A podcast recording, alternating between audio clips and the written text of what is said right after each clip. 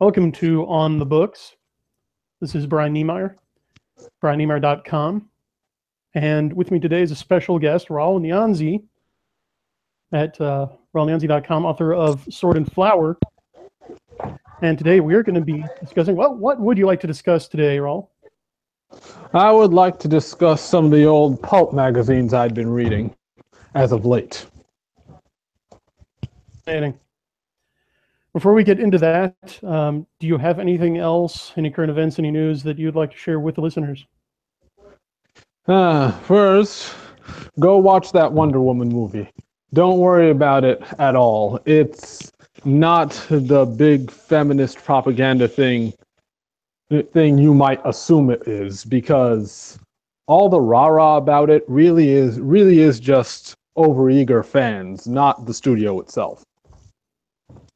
Agreed. Yeah, we just discussed it on Geek Gab with uh, Dorrinal and Daddy Warpig on Saturday, and that was basically the consensus. I know that you stopped by the the chat to uh, to spend some wisdom, so thank you for that.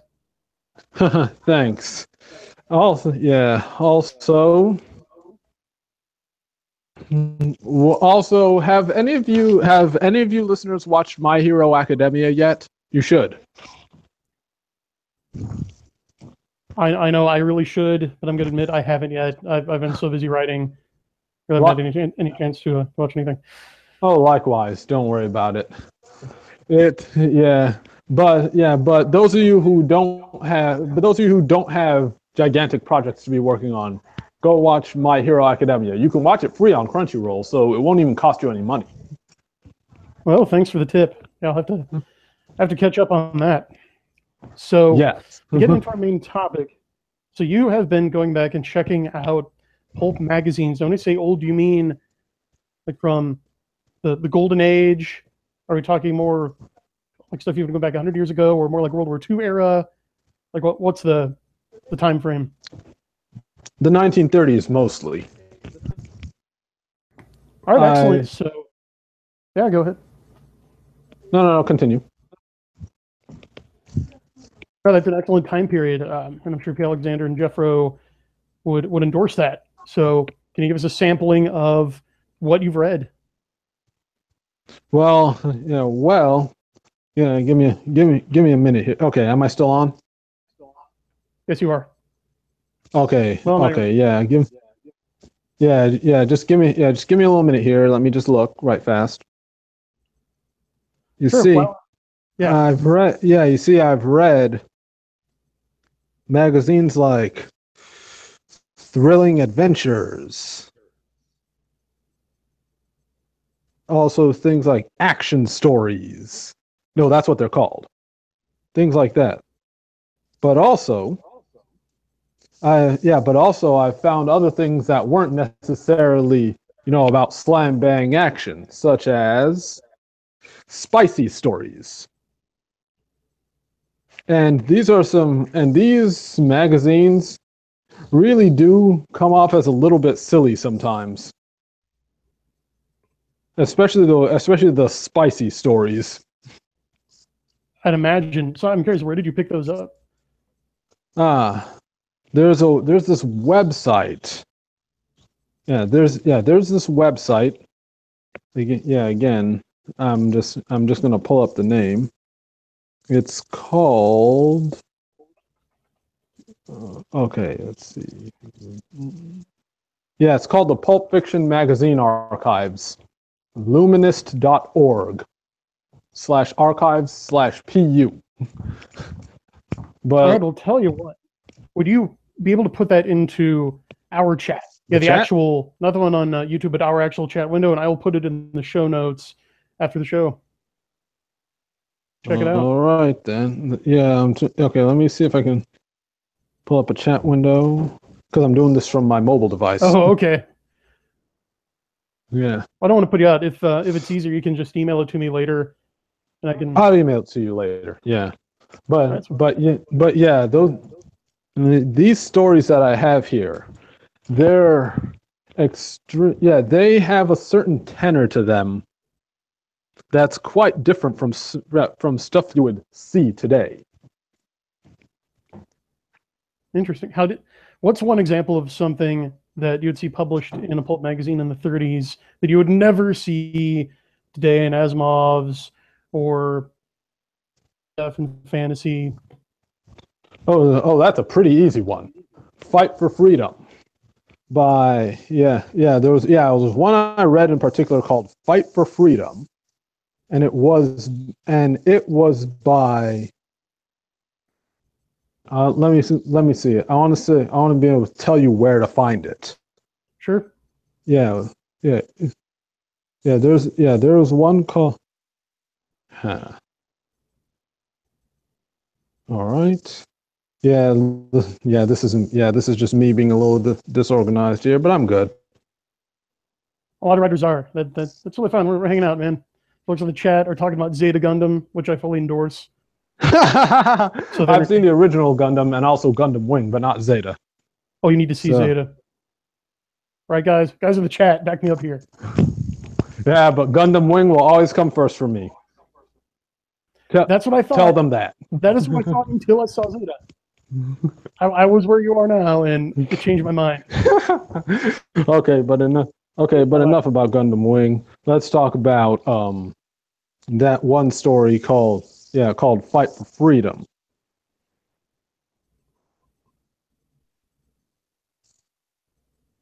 Shit, man. Okay. Oh, okay. I know where to find it. I know where to find. It. Yeah. Don't worry. Yeah. Yeah. I haven't lost Okay. it. I haven't lost it. While he's looking, Okay. Okay. I found it. I found it. definitely second. Found it. June 1939. Thrilling Adventures. Called. Excellent. Yeah. Fight for Freedom by Jackson Cole. It's one of those stories that would not get published in Asimov or whatever today because, well, let's just say that it features an Englishman who is very proud of his country, very proud of his, yeah, very proud of his culture, and and you know he's fighting to free the Dutch people from the evil of the Spanish Armada. And Well, I can. uh, continue. Yeah, go on. Yeah. And Well, I was just going to say that our, our, our previous guest, um, friend of the show, Justin Knight, might be interested in that one in particular. Please go on. yeah, again, let me reiterate. Fight for Freedom, which is in which is in Thrilling Adventures, June 1939. There yeah, it's yeah. It's yeah, it I mean, it's just I mean, it really is just like a good guy versus a bunch of bad guys and he just beats the crap out of them. Outstanding. So there but you go. but but I noticed something. But I noticed something very interesting too. Yeah. Now remember that publication date, 1939. Yes, they're fighting the Mhm. Spanish Armada, but yeah, but the main heavy is a German. I don't think that's an accident. Almost certainly not. In No. fact, I'm pretty sure it isn't. Mm-hmm. Now, however, would you say that that lapses into message fic, or do you say it, it works and still entertaining and you know why or why not? It ain't message fic at all. It's just a generic, you know, fight, you know, fight against oppression type of story. All right. It's I don't think yeah, it- I don't think they had fic back then. But anyway, Well, I mean, I'm pretty sure that I'm pretty sure they did, but also there was a yeah, but also, but also one thing I noticed about a lot of these old stories, well, yeah, what yeah was that um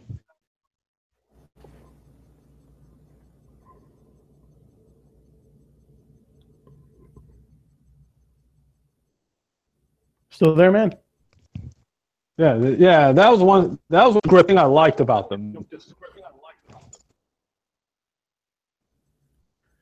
All right. I think it cut out there for a second. Yeah, I said that's the one that's one thing I liked about them. They did not waste time at all. All right. So a lot, lot of economy, word economy, no fluff. That that's the best way to describe it, if you ask me. Well, yeah. I mean, that's the gold standard for short stories. I, I totally agree with you. Huh, yeah, I mean the short. Yeah, but you know, Yeah, but you know, we're, we're often, I think it could work for longer stories too, because we're often told that, you know, you should fluff things up with a lot of description. I've always been of the opinion that just enough description to set the scene, then keep it moving. I couldn't concur more with you. Um, I generally just give just enough because what I can describe to you is never going to match what your imagination can fill in. So, in particular, I usually leave descriptions to uh, first time a character enters a setting, I describe the three most important things, and and that's it. Ah, good, good, good plan. Very, a very good, yeah, very good plan. And yeah, a bit, yeah, very good, good plan. It's yeah, just yeah, just reading this old stuff. I'm like, you know, wow, think wow, just just these simple things that they're putting in here would be considered would be considered kind of problematic now. Oh, I've no doubt. Oh, and uh, and especially in light of um current events, there yeah there yeah there's another story called Blood Debt of the Legion in Action Stories, October 1938.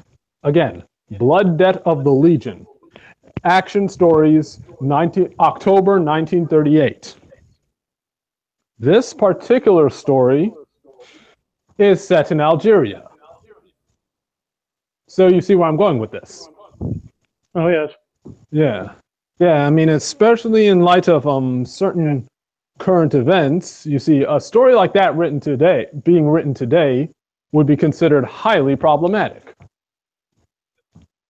However, here's the important thing you need to know about this story, Blood Debt of the Legion while it does while it does portray while it does a Muslim opponent, the main heavy is one of the is one of the legion's officers because he had done something to provoke them. He had done something really bad to provoke to provoke them to to come attack in the first place. And it was not and this was not written in a way so as to uh, demean the legion. You see what i mean? Yeah that's what makes even this one different than how it would be written today yeah you know the pulps are often stereotyped man i mean i'm sure you've heard oh, this oh, yeah. from like the, the Tor crowd yeah. oh yeah oh yeah i mean i've heard it too but but reading that one i was like yeah, it was quite. Yeah, it was quite a nice story. I mean, not, not all of the stories are my cup of tea. Because remember, these are short story collections. Mm-hmm. But these, yeah, but these stories, you know, the I just like the I just like the way they're told. I just kind of like the way they're told. Yeah, that no no frills, no fluff. Get to the action. Like Bradford Walker in the chat says, use action without dialogue to convey character. I find that that's a good principle. That that's something the Pulps were good at. Oh yeah. And another yeah, and another thing as well, you have to also remember the kind of media environment that existed at the time. Mm-hmm. What was the only mass media that was being used then? Anybody in the chat want to take this one? Yeah, in the 1930s. Can anyone tell me what was the major mass media at the time? Let's give it a second because of the delay here. Okay. I'm sure they know.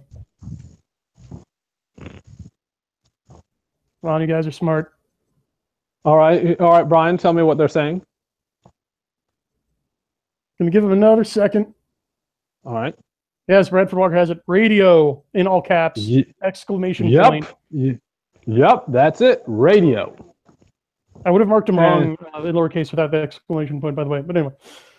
Yeah, yeah, radio. What that means is a lot of the yeah yeah the, what that means is for elaborate stories, whether you're talking about science fiction and fantasy or just the kind of regular stuff I was seeing yeah, because most of what I was reading here was not science fiction or fantasy. An important point. You see, because yeah, because the only mass media was radio, you had you had to go to written materials for your action fix. You you had to. It's not an accident that decline with the rise of television in the 50s. Yeah, I, I agree. Um, I don't know if you've ever studied uh, an information science professor named Marshall McLuhan. He he, uh, he studied media, and he's the guy that coined the phrase "the medium." And yeah, television is really completely different animal than radio is. Yes, and uh, and because and also because these stories could now yeah and because these stories could now be told in a visual medium in a visual medium in a way that's immediately accessible well and, you know these you know these sort of you know that you had to for your fix you had to go now to longer novels. Because remember tv then tended to be very repetitive. Story based mm. stuff like we do now. I mean you really notice this when you watch dvd collections of old shows. Especially the commercials. It's just repeating the the same message over and over and over to try to drill in people's heads I know what you're talking about. Yeah, and yeah, and also, yeah, and also, case in point, Leigh Brackett. If you know anything about her career trajectory, know that originally she wrote pulps, but then mm-hmm. she moved to screenwriting. Again, this is no accident. That makes sense. Yeah, I know the uh, the story goes that uh, George Lucas contacted her the Empire Strikes Back and asked him, um, "Oh, well, did did you get a hold of me because I wrote Rio Bravo?" And he said, "No, because you wrote Pulps." That's pretty cool. I mean, he did. You see, and and again, that underlines my point. He was basing, yeah. He, you see, George Lucas was basing it on those old pulps. Was basing Star Wars on those old pulps because now the technology had advanced to the point where yeah, while we didn't have home movies as of yet, it, you know, already, you know, already the visual medium was widespread. And that was the primary way people got their entertaining stories. Right. Thus leaving short thus leaving the short stories to the literate to the literati crowd. How yeah, there was a big Yeah. No, no, no. Continue. Go ahead. I was just saying, yeah, you're right. There's a, there's a big influx into the editorships of fantasy and sci-fi magazines during that period from failed literary fiction writers. Yeah, I personally think that was because the good writers had already left for greener pastures. That's my that's just what I think. But yeah, but also have another theory. Only time will tell if this bears out. That I think people would be willing to read, you know, to read a bit more, if if they were getting stories like they were like they're getting on TV and in movies. That's mm-hmm. why I like. That's why that yeah. That's why I like stuff like Cirsova. Projects like Cirsova, even even as with these old pulps, which Cirsova is modeled after, by the way. I mean, I mean, I saw stuff in those old things that I see exactly where P. Alexander is going with it. And speaking of which, he's in the chat, and he pointed out that uh, the best pulp writers who moved to the screen didn't necessarily write science fiction for movies and TV, but Raymond F. Jones did write This Island Earth. Oh, but it's yeah, but it's important to remember that yeah, that a lot of these pulps were not necessarily sci-fi and fantasy. In fact, most of the ones I found weren't. Really? Yeah, mo- yeah, I, I wasn't looking at stuff like weird tales and the like. I just wanted to look at just the general thing someone in the 1930s would be reading. Much of what I found, on, at least on that website I told you, but much of what I found was not sci-fi or fantasy. The closest I got to fantasy was the historical fiction like that I'm telling you about, such as, you know, about the fight for freedom. Right. So do you think that spicy stories is more representative on the whole? Pretty much, actually. That and the westerns. Lots and lots of westerns. That's a fascinating point because the westerns were, of course, huge. I mean, everybody knows that, but Yeah. there's just a point where they stopped being published, and from what I've heard, selling it was just a unilateral decision was made. Well, we're done with these. We're not going to publish westerns anymore. Uh, I, I imagine it was the same with film. Aha. I don't know anything about the history of that particular genre too much, so I don't want to talk on that to you know, at length. Right. But I'm, yeah, but reading the, but reading this stuff, yeah, but yeah, but reading this stuff again, you know, you know, you know, how are the Western stereotyped?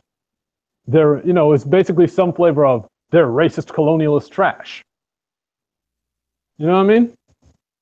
I know what you mean. Yeah, while I hadn't read a lot of those westerns because personally I'm not that interested in westerns.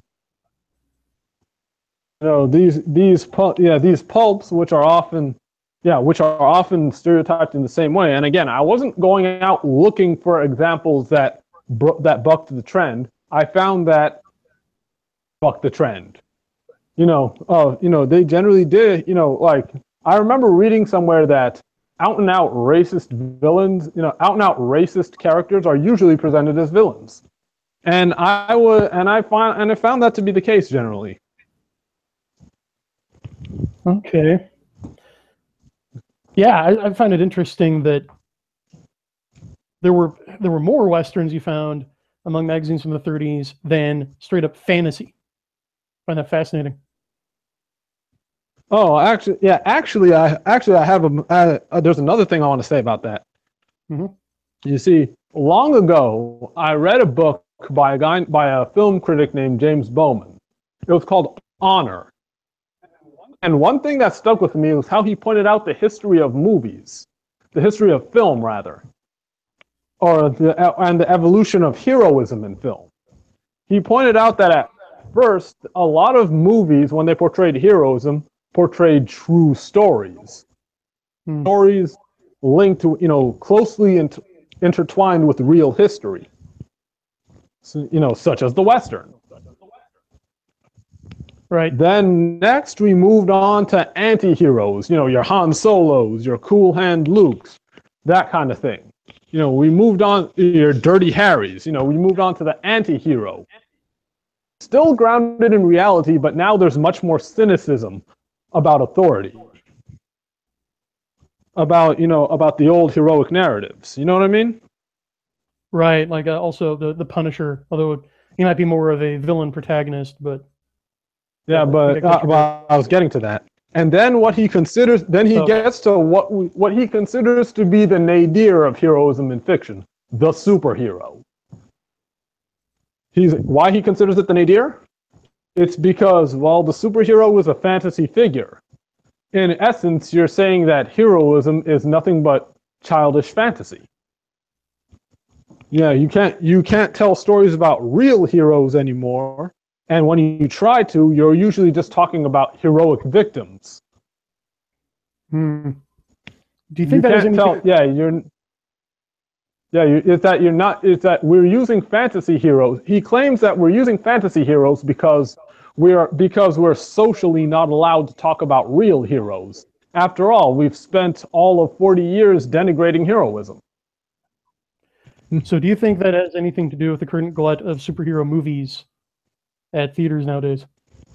Actually, well, I don't necessarily share Bowman's perspective on it, but I do. But yeah, but yes, but to a certain extent, yes. Mhm. You know, people have noted that the superhero genre seems to have replaced the Western, the go-to crowd pleaser genre. Mhm. The yeah, and and attempts to revive the Western, you've noticed. Apologies. It's okay.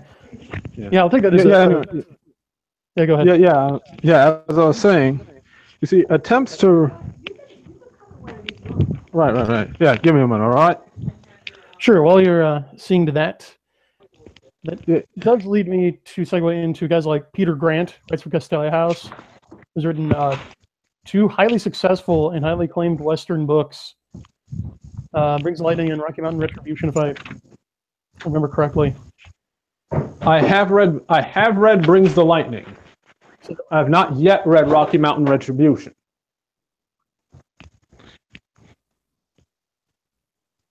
I have not. Yeah, I've not yet read Rocky Mountain Retribution. So, yeah, yeah. So I still got to get to that.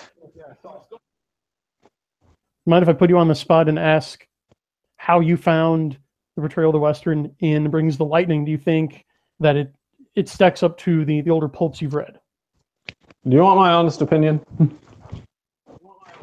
Then that's the kind of opinion I want. I thought it was garbage, to be honest. And when I say garbage, I mean capital G. I mean capital G garbage. Let me explain. Again, no again, no offense to Peter Grant. I mean, I think Peter Grant's a cool guy. But yeah, but I did not like Brings the Lightning at all. Let me tell you why. That book is slow. I mean, we're talking, yeah, I mean, we're talking snail's pace here. He spent, I mean, characters spend half half a chapter packing up, for God's sake. And Okay, the so it's act, more and the action is so lackluster. Now I get now I know Peter Grant's life history. I know why he I know I know that he has said things to the effect that he doesn't find violence really entertaining because you know he was an actual soldier and he's seen the effects of violence so so yeah so he doesn't like to play it up a whole lot. But but Brings the Lightning was just awful in my opinion. In my honest opinion. okay. Well, no, thanks for thanks for putting it on the line like that. And yeah, you know, I'm Yeah, again, again, I got nothing against Peter Grant. Nothing. yeah. all right. This is business, not personal. This is this is literary criticism. Yeah, you asked for my yeah, you asked for my honest Yeah. opinion and I gave it. That's all. That's Yeah. all. Thank you. I, I- I'm sure if you were here, he would appreciate and his feedback because you know he he's an adult, he's a pro. Yeah, I mean, he's been through he's been through some pretty serious shit. I mean, if you've read his blog. By Renaissance man.